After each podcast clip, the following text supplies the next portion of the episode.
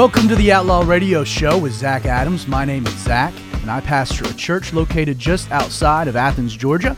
The name of the church is Calvary 316. If you're local, you want directions, service times, all of that good stuff, you can visit our website, which is calvary316.tv. Uh, as a pastor, I also have a, a, pastoral ministry. If you'd like to access any of our archive, you can visit c316.tv as well. I do hope that you stay with me over the next hour or so as we seek to deconstruct the negative perceptions of Christians by doing something Christians aren't typically known for, and that is having bold and brash but honest discussions about today's relevant topics in an honest and in genuine way. A few weeks ago, we had Pastor Tony Clark on the show to talk about a topic most people absolutely completely avoid, and that is the, the topic of race, race in America. We had so much wonderful feedback about that particular episode of the show uh, that in a few minutes, we're going to have Pastor Tony back on to continue that discussion. Very, very cool stuff. And yet, before we get to that, one of the most important aspects of the show is our desire to connect with you, the listening audience. To do that, we need your help. Meaning, if you want to submit a question you'd like me to address, if you hear something on the show that you want to challenge or would like further discussion about, or you just want to submit a topic, you know, something that you want me uh, to set a show aside uh, to address in a unique way, nothing is off limits. There are several ways that you can reach out to us. First, email. Our email address is info at outlawradio.org. Uh, if you're on Facebook, you can like us, follow us, facebook.com slash the radio outlaw. Uh, or if you're into Twitter, our Twitter handle is radio underscore outlaw. Uh, we mention this from time to time. Uh, our website is outlawradio.org. Outlawradio.org. And the reason I bring up the website is because it's the easiest way to get to our podcasts. Uh, every single episode of the Outlaw Radio Show uh, is podcast available. So whether you use iTunes or Google Play, doesn't really matter. Uh, we're available on all platforms. And so you can go to the podcast, you can subscribe. And so if you catch a little bit of this on the radio, but you're not able to sit in the car and listen to all of it, you can go to the podcast, you can listen to this episode in its entirety, or you can go back and listen to all of them. Uh, you can also share with your local community, your social media community, and, uh, and pass the word. Well, with all that being said, I'd like to welcome back to the Outlaw Radio Show dear friend of mine, Pastor Tony Clark. Tony, how are you? Good, good. Um, I'm just thrilled to be here once again. Well, listen, I, I want to just immediately dive into the subject matter, building off of the conversation that we had uh, in our previous in- interview. And I, and I want to begin by having you dig into a distinction that you made that I found personally to be to be fascinating and very thought provoking, and that is that you made kind of a distinction between a church being ethnically diverse as opposed to being culturally diverse, and that sometimes um, we pursue one without the other, or we attain one without the other. And I just want to kind of open the floor here by by just asking you to elaborate a little bit more uh, by what you mean with that particular distinction. Uh, yeah, you know, and a lot of people misunderstand and think because they are multicolored that they are multicultural. And, and that's not the case. All because you have different colors of people that attend the church, it doesn't mean that you're multicultural. Um, you, you can do church a certain way, and you and whoever wants to come can come. But that doesn't mean you're multicultural. When you're multicultural, you're celebrating the various cultures that are there. For example, um, you know, right now the Hispanic community has overtaken the black community for the number one minority in America. So, um, are you um, bringing out the positive side of Cinco de Mayo?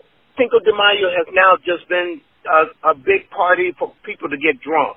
That's not, you know, if you look at the original, you know, meaning of it and, and why it came about, it has a different meaning. But by you just acknowledging that there is a Cinco de Mayo, uh, the Hispanics that are there will feel, oh, okay, he cares about us. Uh, for you acknowledging uh, that there is a Black History Month and the reason why a Black History Month was needed, then the blacks will feel, oh, okay, he he cares about us. So, in being a multicultural church, you have to be intentional about being multicultural and not just saying, hey, here's business as usual and, and whatever culture wants to come, you're welcome to come and sit in the chair. No, be intentional about um, um, uh, highlighting something that is important to that particular culture, and it will really endear you to that particular culture. That's what I mean about being intentional, about being multicultural, uh, opposed to being multicolored. Can you be ethnically diverse but not culturally diverse? What does that look like? Uh, if you're ethnically diverse, it just means that you know you are a church that has a variety of different ethnics, uh, ethnicities there. Um, and there are a lot of churches, especially today, that are starting to become that. Um, and um, one of the things that you, uh, every church can know whether they can be multicultural or not is by just going to your local Walmart. Walmart, uh, it, it, it appeals to all cultures, races, and people. Everybody and their mother goes to Walmart. And if you go to your Walmart and it is multicultural, then your church should be able to reflect being multicultural as well and being in uh, about those particular cultures. Also, um, by having um, some uh, uh, a small group, there are affinity groups like women's groups, men's groups, singles, couples, that sort of thing. But having a small group uh, that is a multicultural small group where you get there and biblically talk about and try to understand other races and cultures and try to understand it from a biblical perspective. That's another way about about being intentional about being multicultural. Let me let me build on that. You know, like the church in China, they don't have an an, an ethnic diversity problem within the church because they're just Chinese people. Uh, in Korea, it, you, know, the Korean church doesn't have a, an ethnicity issue because it's just predominantly Koreans. America, it, America is this unique thing in really world history because we are a country built on on immigrants. Like we are a, a melting pot, as we say, which makes this a particular struggle for the American church, whereas it's not necessarily a struggle for the church at large. And I guess what I want you to try to speak to is I think we can all agree um, of the need for a church um, to be ethnically diverse, especially in the context that that community that it reflects a, a, a racially diverse community. But on the and biblically, we can make that argument. You know that we're one people, one nation. We, we're we're we're sanctified. You know, you can. You, there's a lot of examples, New Testament acts that drive that home. Where do you find the biblical mandate for a church to be culturally diverse, especially when it seems that the that we have a, a new culture within within Christianity? Like, where, where are you building kind of that biblical mandate for a church to pursue cultural diversity? Yeah, you know, one of the things is the Bible says, uh, "Thy kingdom come, Thy will be done on earth as it is in heaven. We know from the book of Revelation that uh, the kingdom of God is made up of every nation, tribe, tongue, and people. Therefore, if God's kingdom is to be done on earth as it is in heaven, then on earth we should see a semblance of a every tribe, tongue, people, and nation worshiping together, which is reflecting what ultimately will be in heaven.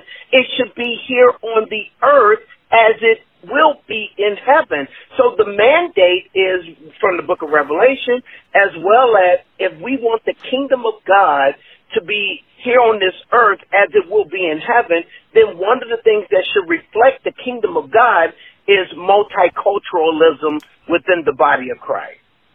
You you you provided, I think, a few real practical examples as to how a church can do that you know, acknowledging Black History Month, uh, discussing, you know, the, the real roots of Cinco de Mayo. You know, just just even just being aware and cognitive of things happening within within different communities. I know in our previous interview you mentioned music, and I and I think that that's you know music really does reflect culture. Um, music doesn't drive it doesn't drive culture; it reflects culture. Yeah. And so, from a practical standpoint, how do you see music tying into a church uh, being culturally diverse? I think it is number one on the list. Um, I, I because there's a sound associated with every culture, um, and when you uh, when you uh, begin to um, uh, provide a a sound uh, that uh, reflects a certain culture, that culture will feel even more at home. It doesn't have to be the the what drives the the genre of the church, the musical genre, but when you throw in some songs, like for instance, we may throw in a song that may have a uh, Caribbean, Jamaican Caribbean, or the Virgin Islands Caribbean kind of sound. Those who are at our church from the islands, you see them with a little extra smile on their face and they're bobbing their heads and they because now we just touch them uh, in a way that only music can. And so by throwing in sounds like that, or we may have a, a more salsa merengue kind of sound, or we may sing a song in English, and then all of a sudden the next time we come around that stanza, we're doing it in Spanish. Now those who speak Spanish, they they got to they're singing with a little extra enthusiasm.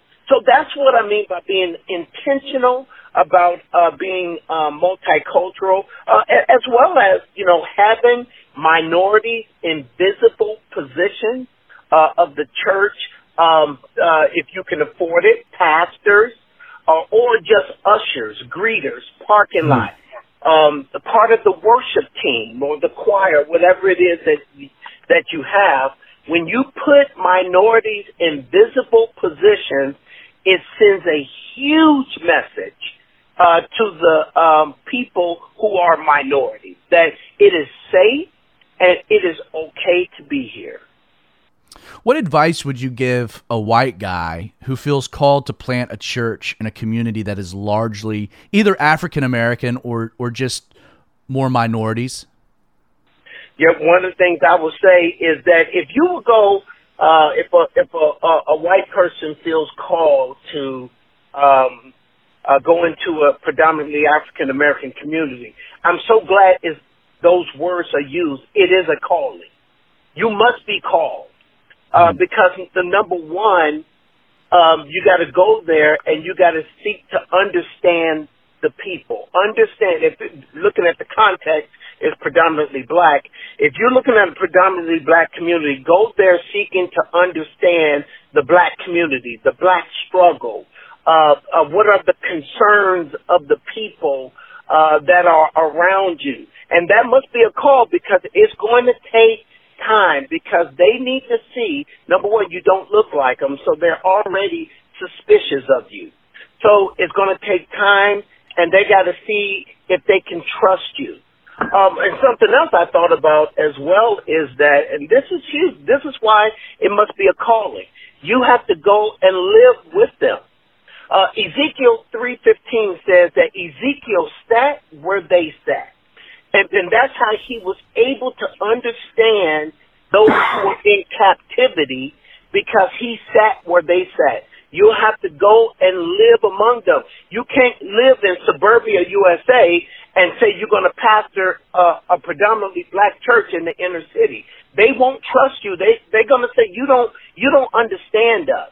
So hmm. sitting where they sit is huge because then you go to the corner market or to the local Walmart, you're seeing them inside the store. They're seeing you in there.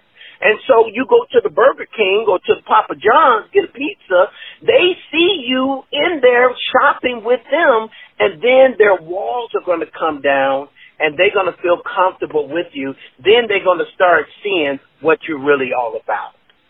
Could you compare and contrast the needs of the, the black urban minority community with those of white suburbia? Like where where the needs are similar, but but also where they differ. Well, you know, um, number one, all people are the same. We we we need to be forgiven through the cross of Jesus Christ. We know that. And but a lot of issues in the black community are uh, they're twofold. Number one, there are lack of resources, and number two, there's a breakdown of the family. And so because of these issues, many of them are in survival mode, which means they're not saved, so they're in survival mode, which they, they're going to rob, steal, kill in order to survive or to cope with their environment or to support a drug habit because uh, they end up, uh, you know, some of them end up substance abuse, and so they're going to rob, steal, kill to survive, to support their drug habit, and it's just a lot of stuff, the breakdown of the family. So therefore, the gangs, the OGs, the old school gangsters become like a father that these kids never mm. had. And so therefore they they readily join a gang because they don't want to be robbed or they don't want to be beat up. Therefore their gang is this security form, it's this family form because the breakdown of the family in the black community is so bad now because it is well over 70% of children born in the black community are born out of wedlock and um and, and then a lot of them are just struggling, don't know who dad is, and and so these gangs become their family. Mama either is working a couple of jobs to try to survive, or or she got a lot of issues going on in her life with substance abuse. No dad is around, so a lot of these kids are raising themselves, and it is just a mess. So those are just some common issues in the black community that needs to be dealt with. And then in, in, in white suburbia, you know, they may have the resources, and a lot of them, you know, their kids are, are on drugs as well. They're on the more expensive drugs. You got your heroin, your cocaine. They're on the more expensive because they, they, they don't have a lack of resources. They have resources. Mommy and daddy is normally there, got a nice job, living in a nice home, neighborhood. So the, the resources are there. So then these kids, they, they develop some different kind of issues because with their drug problem, their expensive drug problem, that causes a breakdown of the family as well because now, now this kid is, you know, they can uh, uh, afford to send them to some rehabilitation place, but these kids are, they got issues too at school. Then these kids, most of them, uh, no, I won't say most, a lot of them in suburbia USA, th- their issues take them to go and shooting up schools, shooting up movie houses, uh, uh, uh, shooting up churches. You don't find a lot of that in the black communities. And a lot of these kids in the black community are not going to shoot up their schools and shooting up the, they, those are their friends, their gang members, and they're not doing that. But you will find that in suburbia USA. So you you get these issues on both sides, and, and you know the solution. We know it's the gospel. The gospel is that solution, but I'm telling you, both sides have their own unique issues that only the gospel can solve. And so it's important if you're called to a community to get into the community and recognize that like you even have to set aside your own context to go in to understand the context of the people uh, that you're being called to reach. Now, you know my particular area where I live, and we've gone through a very radical um, uh, change as it pertains to just kind of the, the, the the percentages of minorities in our area, et cetera, and white flight, and you know a lot of that. Now, I, one of the questions that I wanted to ask was, you know, practically, what advice could you give? A, you know, a white church whose community has now completely changed and they have a heart to reach that community. But I, I want to kind of ask the question almost in the inverse. In our interview, our previous interview, you had mentioned that Calvary Chapel Newport News, when when it was started, and for for many years was ninety like ninety eight percent white, and yet over the last several years, it's it's transitioned to now being predominantly African American. Um, you, you mentioned in the previous interview some of the things that that happened uh, that that brought about that particular uh, shift. Uh, but the question that I want to ask, and I think this is an interesting question, is as a black pastor, pastoring a church that's predominantly African American, what are you doing to reach the white community around you? You know, I, I've sat and thought about that, and I said, you know what? This is this is a shift uh, because you know, for many years, the first part of us, we're going into our, um, you know, we've been here 24 years now. Uh, the in our early years, that was not a problem because one of the things is this: is that Jesus said if I if I be lifted up, I will draw all men unto me. We know he, the context of that is lifting up in, as far as the cross. He would draw all men to him. Practically, when Jesus is lifted up and exalted in the teaching of the Word of God, he draws all people to him. And that's one thing we saw as we just taught the Word of God.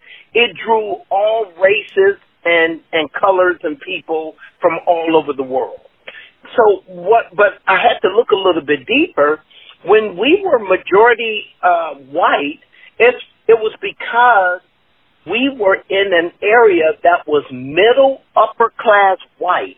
There's an area here, uh, York County, that is middle upper class white, and for six plus years, that's where we were.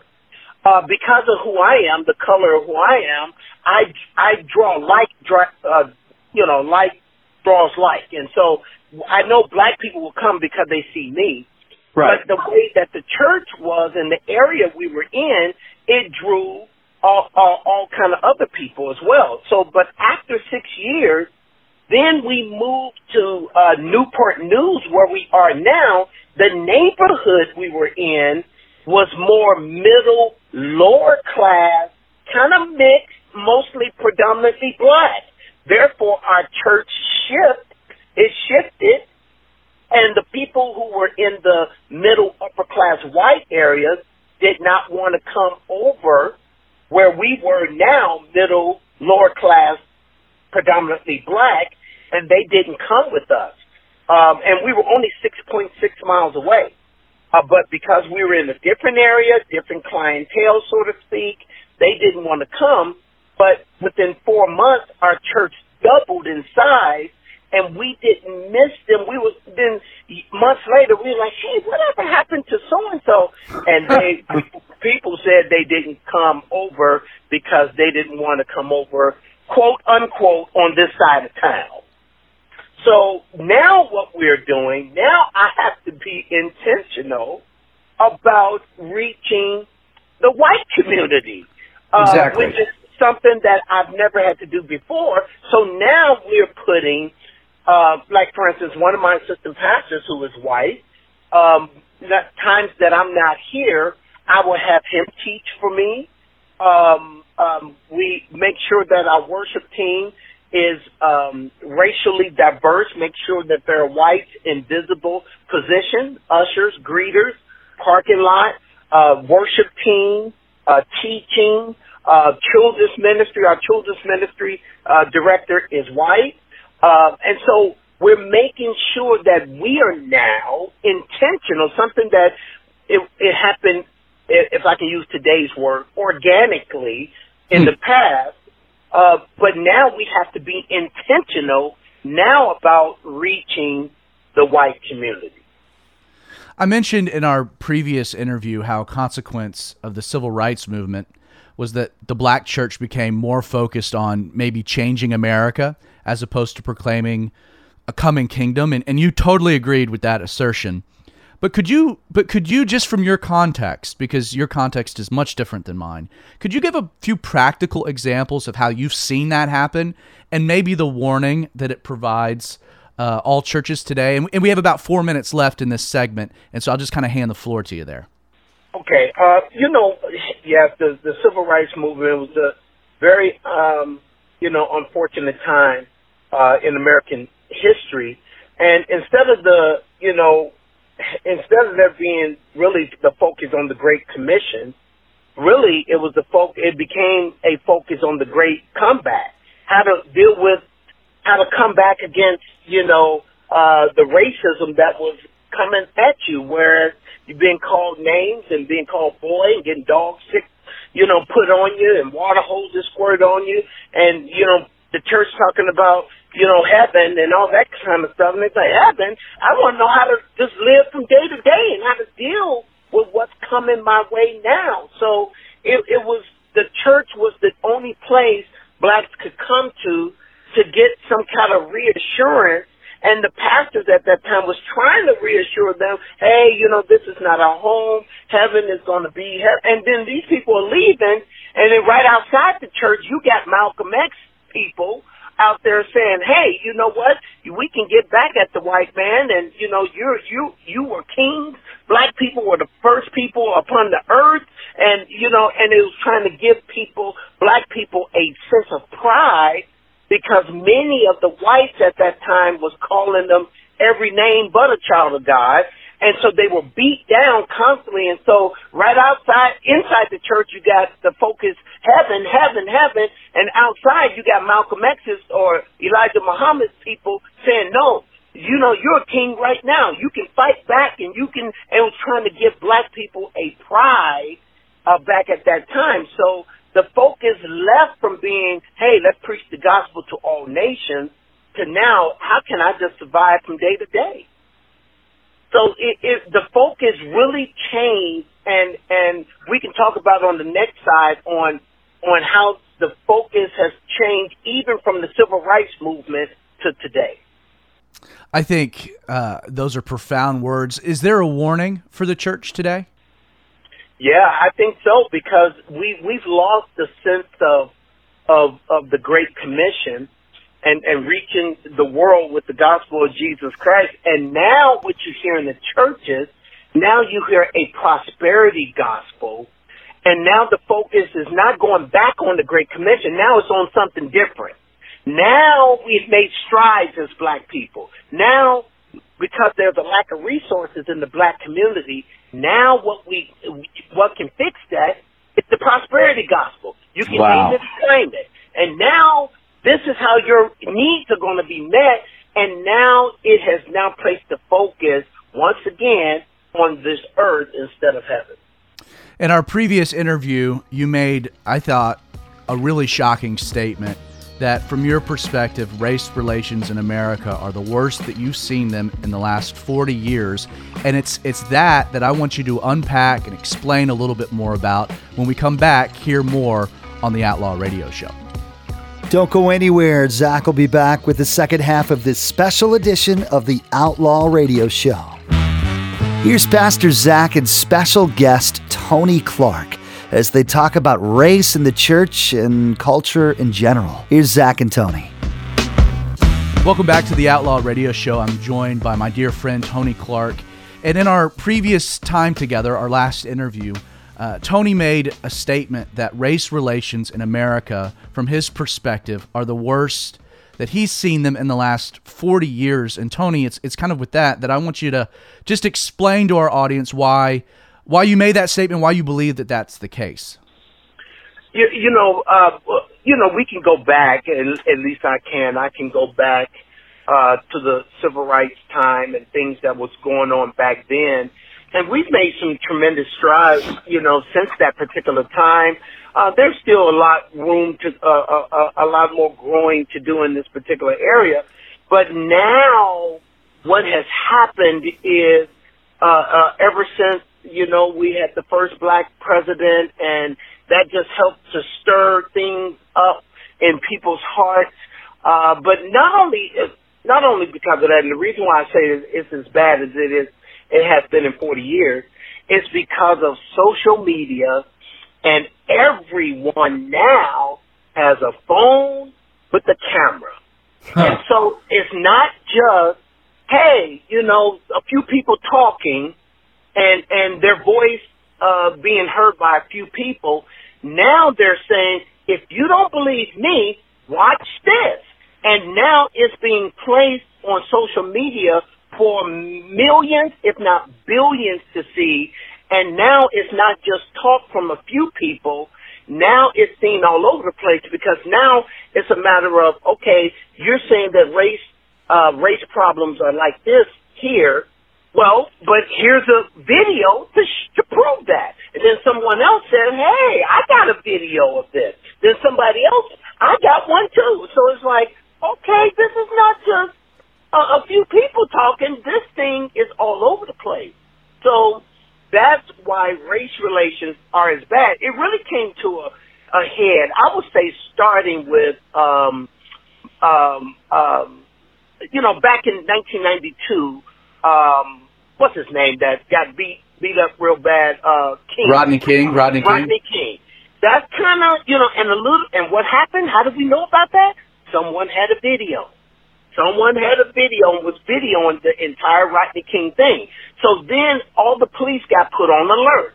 Then we then America tried to help and tried to fix it by having cops come out you know, and showing cops in a good light and how they're really trying to help to get the criminals. But then everyone has a phone now. And now all these incidents that keep happening where black people are being killed, um, you know, uh, in, in not just an isolated incident, but constantly people are popping up with video. So it, it's, it's sending a message that's saying, hey, we thought race was getting better, a race ain't no better. Matter of fact, it's getting worse, and I'm gonna show you how. And here it is, video after video after video after video. So now it has caused the clock to get turned back to the six. So, so would you say that it's social media that's the largest driver of race divisions in the country, or is it, or is it something deeper than that?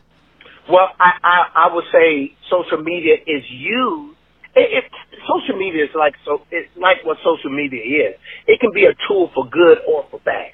Right. Uh, so it, it can be a tool to bring awareness to injustices that are taking place, or it can be a tool on the opposite end as well. So I'm not going to blame it all on social media. Uh, social media is bringing some things to light because social media is also showing there are some good police officers, there are some good people. Uh, not all white people are racist, and so it, it it's it's used for uh, it's used in the hands of the person that's using it. If they want to use it to put this slant on it, it can be used for that.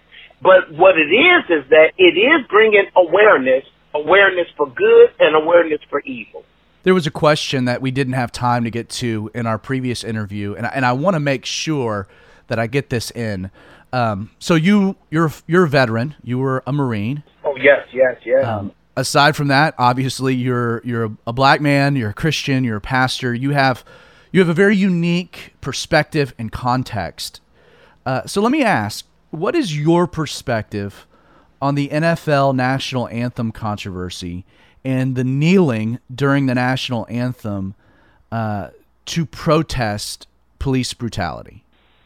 You know what I think, and I, I've seen a lot of social media footage uh, on people's what they're saying, and I and I shake my head. And the reason why I shake my head is because I think people have totally missed the boat on this whole thing. Uh, the whole thing was the the kneeling that that that Kaepernick was doing is to bring awareness to the police brutality, but also to the uh, racial overtone that's in the national anthem that no one knew about until it was brought to our attention. And so um, that was to bring awareness that, and, and that, and this also moves me into the whole uh, Black Lives Matter and what it was originally intended for. Um, what it was originally intended it was originally intended to show that, hey, here is video after video after video of black people being gunned down and killed and uh, white people being escorted very nicely um, um, in, in the police car, whereas black people are shot and killed. And the, the whole matter was doesn't Black Lives Matter? Why is it that the white kid or the white guy gets escorted nicely to the car and the black person is getting shot in the back or being killed or wrestled down and choked to death? Don't our lives matter? That's what it was originally intended to, to, to give off. Now it's just blown out out of proportion. So Colin um, kneeling is saying, I'm kneeling to bring some awareness to not only the police brutality, but to the racial overtones of, you know, of the um, uh, national anthem that people don't, that we don't even sing, but people don't know about that's in there that says, you know, the, the, the blacks who sided, you know, uh, with the other side and, and, you know, it, that kind of thing. So he was only kneeling just to bring attention to that. Not, he's not kneeling saying, I, you know, this, you know, and veterans are like, I fought for this country and it has nothing to do with that. Absolutely nothing. I'm black. I'm a uh, former active duty Marine. Uh, and whenever Kaepernick, uh, he kneels, I don't feel any kind of way at all that he's disrespecting the flag or disrespecting the country. It has nothing because see, I know his the intentions of Kaepernick. It's not meant to be a slight on the uh, veterans who fought for this country. It has nothing to do with that. It is the racial overtones in the words of the national anthem and the police brutality. Where in there did I mention anything about the veterans who fought for the flag and fought for this country? Nothing. Has nothing to do with that. Do you think that that was the smartest way to to communicate a protest? Do you think that there could have been a, a better way? I mean, that's been the argument, you know, against it is like, well, just leave the anthem alone. Um, now this has become a debate about the anthem, not about police brutality. Like, yeah, yeah, yeah you know, uh, it, hindsight is always twenty twenty. Could there have been a better way? I'm sure they could have. Um, you know, like for instance, um, back in the day, see, a lot of people don't know. Um, there was a basketball player. His name was Chris Jackson. He changed to Mahmoud. Yeah, the NBA, the NBA kicked him out immediately. Exactly. And what happened is he was protesting uh, uh, the the national anthem. He sat down for the national anthem. Then he started not to even come out until the national anthem was done. At that time, they the, they they blackballed him and kicked him out of the NBA. Now, here's the thing: uh, other Muslims and other folks, you know, uh, Kareem Abdul-Jabbar and other guys saying, um, uh, Olajuwon, they were saying, dude, hey, you you can't do it that way. There's another way uh, that that could have been done he felt that this was the way he knew how to protest, and of course he got blackballed um, from the NBA. Uh, so looking back now, uh, Kaepernick kneeling and looking at how people have now interpreted his kneeling in a way that he never intended, can we look at it now and say, could he have done it a different way? Yeah, probably so. Well, and then, and then I mean, he also he wore socks you know, that had cops depicted as pigs, and he wore the Fidel Castro T-shirt at a press conference. I mean, he he didn't really articulate his message well. Yeah, see, when you when you start doing that, then what what your what what your original intentions are now lost because right. people don't even hear that your real intentions. Now, you know, uh, then then right after that, you know, socks with pigs on it. Oh, then people start coming out. Blue lives matter, and all right. this. So, so now the message is is lost now, and um, looking back on it, could there have been a better way? Because see, people don't realize there was there was a white uh, veteran who suggested to Kaepernick that that's true. That's, that's absolutely so true. It, it was so we see what it was originally intended, and now we see where it is today. Oh, it it's lost now. It's gone. So now, if I was if I was Kaepernick, I wouldn't even kneel anymore because I would say the, my real message is gone. It's gone. Right, right. So I wouldn't. So so, but looking back on it, you know, could he have done it a different way? Uh, maybe, but I don't know uh, what other way that could have garnished the attention he was seeking to bring to the issue. I don't know what would have what would have brought a level of national attention. Uh, like back in 68, they held up the black glove, the fifth, and the black glove in the Olympics, uh, the 68 Olympics. Um, you know, they did that. um, at Kaepernick kneels today. Uh, I, I don't know. It, it, could he have done something better? I, I don't. If he could have, I don't know what could have been on that level. Right. Uh, that could have brought the attention he was trying, the awareness he was trying to bring to the issue. Let me let me pivot to a question that, as soon as I say it, I know our audience is gonna is gonna is gonna send a wave. But but why do so many in the black community believe that President Donald Trump is a racist? Well, you know, one of the things is because of the things he has said in the past before he was president, when he was just a businessman. Um, you know, he was he was you know he was a billionaire. So he was very cocky, very arrogant. Uh, the way he would deal with women and the way he would deal with uh, things that he would say. He didn't care. You know, I'm a billionaire. I can say what I want to say. Who's going to stop me? And so there's things he said in the past where we have people who said, I've heard him say this, and because we have social media, social media has pulled up, you know, film clippings of him saying all kind of crazy stuff. That's one. So Donald Trump as a white man plus Donald Trump as a Republican, Republican equal to the black community racist. Hands down. Hands down. That's Donald Trump and his his body of work as a person, plus his re, his white skin and Republican Party equals racist in in a lot of black people's mind. Immediately racist. No matter what he he, he's changed. He's different. Racist. You're Republican racist.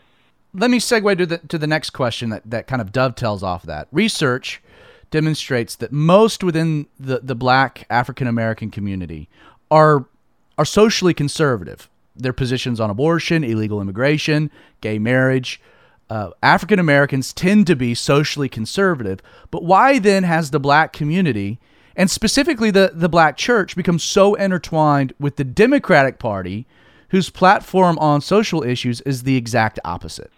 You know, to be honest with you, um, I, I question uh, whoever said that a lot of in the black community are they hold conservative views. Many of them are just as liberal. They mm-hmm. believe in uh, pro-choice. They believe in all the opposite things. Matter of fact, they everything that the Democratic Party has been, um, I would say, in recent years has held to. The black community holds to those things very true and dear. So I don't know where that that statistic kind of came from or that that kind of gathering of information. Uh, but the majority of them, they believe exactly what the um, Democratic Party stands for. And, but see, a lot of people you know, the old saying, if you don't know history, it, it has a way of repeating itself.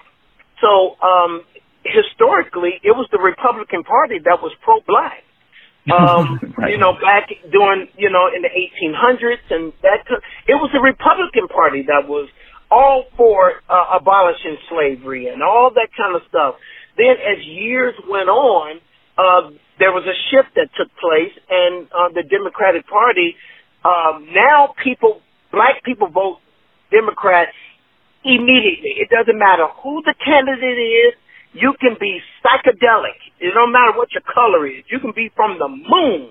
But if you represent the, dem- the, the Democratic Party, we're going to vote for you automatically because Republicans are traditionally, in the mind of black people, are white, conservative Christian equals racist and therefore you're against me as a black person. Therefore, I'm going to automatically vote um, uh, vote uh, Democrat. Do you think the Democratic Party has has effectively met the needs of the black community? No, no. Yeah, I mean, you know, everyone talks a great talk. Everyone, every every candidate, everyone talks about and talks a great talk. Um, just like um, you know, uh, uh, just like you know President uh, uh, Obama, talk, you know, talk the talk, and um, he he did more for the LGBT community than he did for the black community. Mm-hmm. Um, you know, while in office, and so and I and, and people don't care. All they care about is that and this is from what I heard and what I know. I'm not trying to throw any shade on President Obama. They they they liked him because he was black. He was cool. And these are terms that I heard. He was cool. He was a cool black guy, right. and he had a, he had a black wife, and and he can get down and know about some of the black issues. But let me tell you something. He didn't help the black community not one bit, not one bit. He helped more the gay community than he did the black community. And so all because you know, and these are whether you are a pastor in the black community or no matter what you were, you were down for President Obama because he looked like you. And his skin uh, was the same color as your skin. And they were down for him. No matter if he, what the Bible has to say about issues, he was black, he was cool, he was one of us. Therefore, he's in the black community, he's the greatest president we ever had. When I look at that and say, "You got to be kidding me." With the two minutes that we have left, I, I want to just kind of close the conversation by just asking, how do you believe that the church can lead in the process of racial reconciliation in America? And, it goes back to what I, something I mentioned earlier.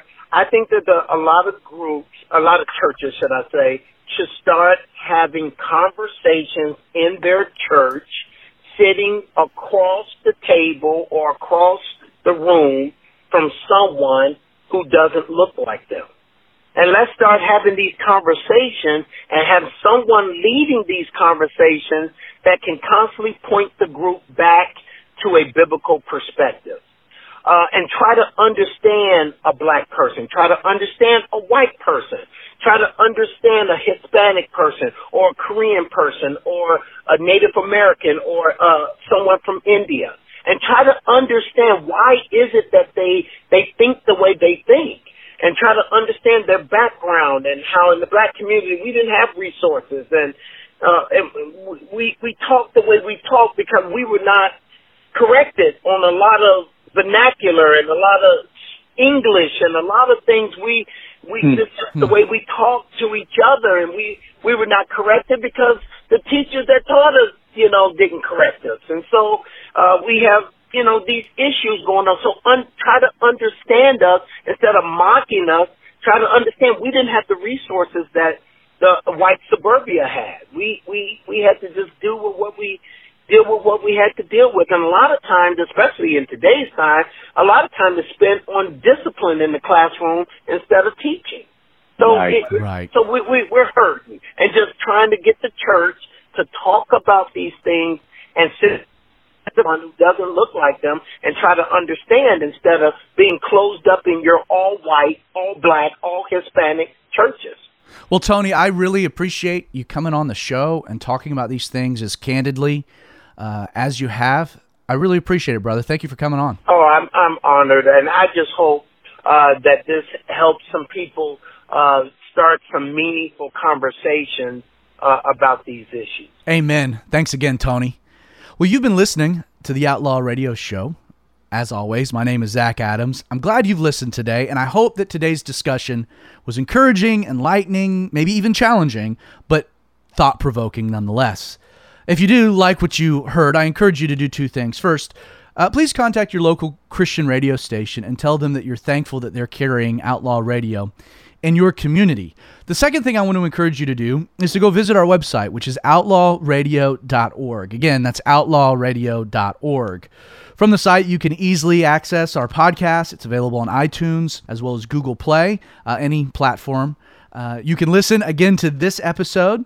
You can listen back to all previous episodes. Very cool stuff. You can also share with your social media community, your network. Additionally, I encourage you connect with me on Twitter at radio underscore outlaw. You can send me an email at info at outlawradio.org, or you can follow us via facebook.com slash the radio outlaw. Once again, I'm Zach Adams, and I hope you join me again this time next week for more of the Outlaw Radio Show.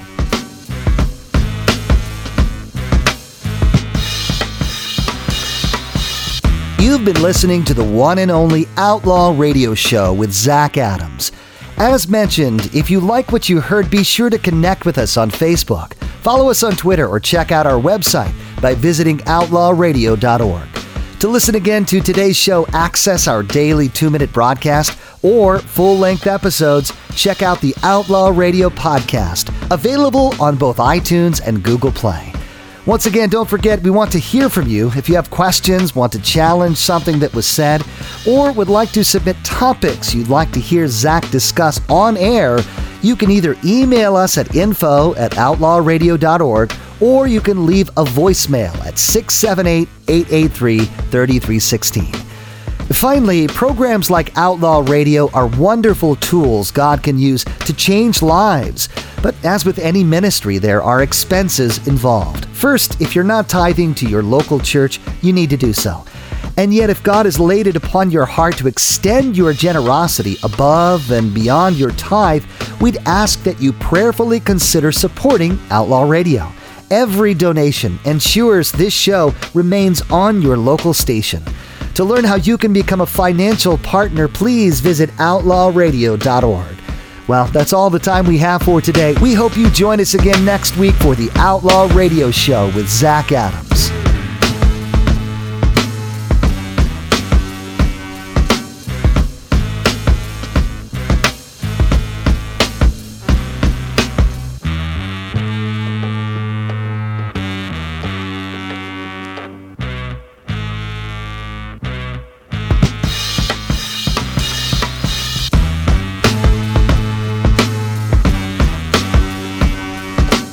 Outlaw Radio is a ministry of Calvary 316 in partnership with his productions.